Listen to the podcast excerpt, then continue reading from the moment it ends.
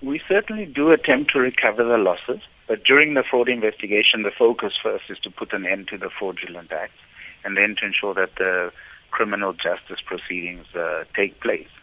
So if we look at the types of people who've defrauded the RAF, we've had professionals in the medical and legal fraternity, we've had touts, we've had a few employees, we've had claimants who make up fictitious crashes. So it's a variety of people who are involved in the claim processing life cycle.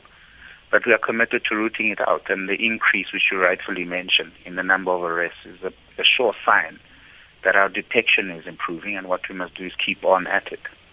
And I see, according to the Business Day this morning, road accident victims may no longer receive compensation payouts for general damages, such as pain and suffering from the Road Accident Fund. Please explain that to us and what informed this decision.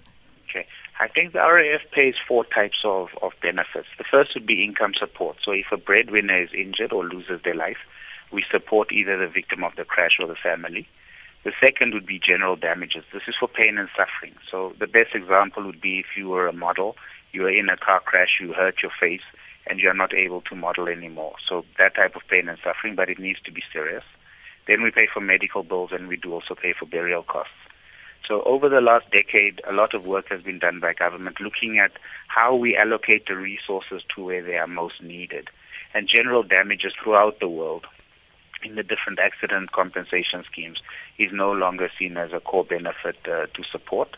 In 2008, with the effects of our amendment to the RAF Act, we saw that minor injuries or minor cases of general damage claims were excluded. And the policy direction now is to remove it in total. It's not under the RAF Act. It's part of the proposal under the Road Accident Benefit Scheme bill, which has been open for public comments.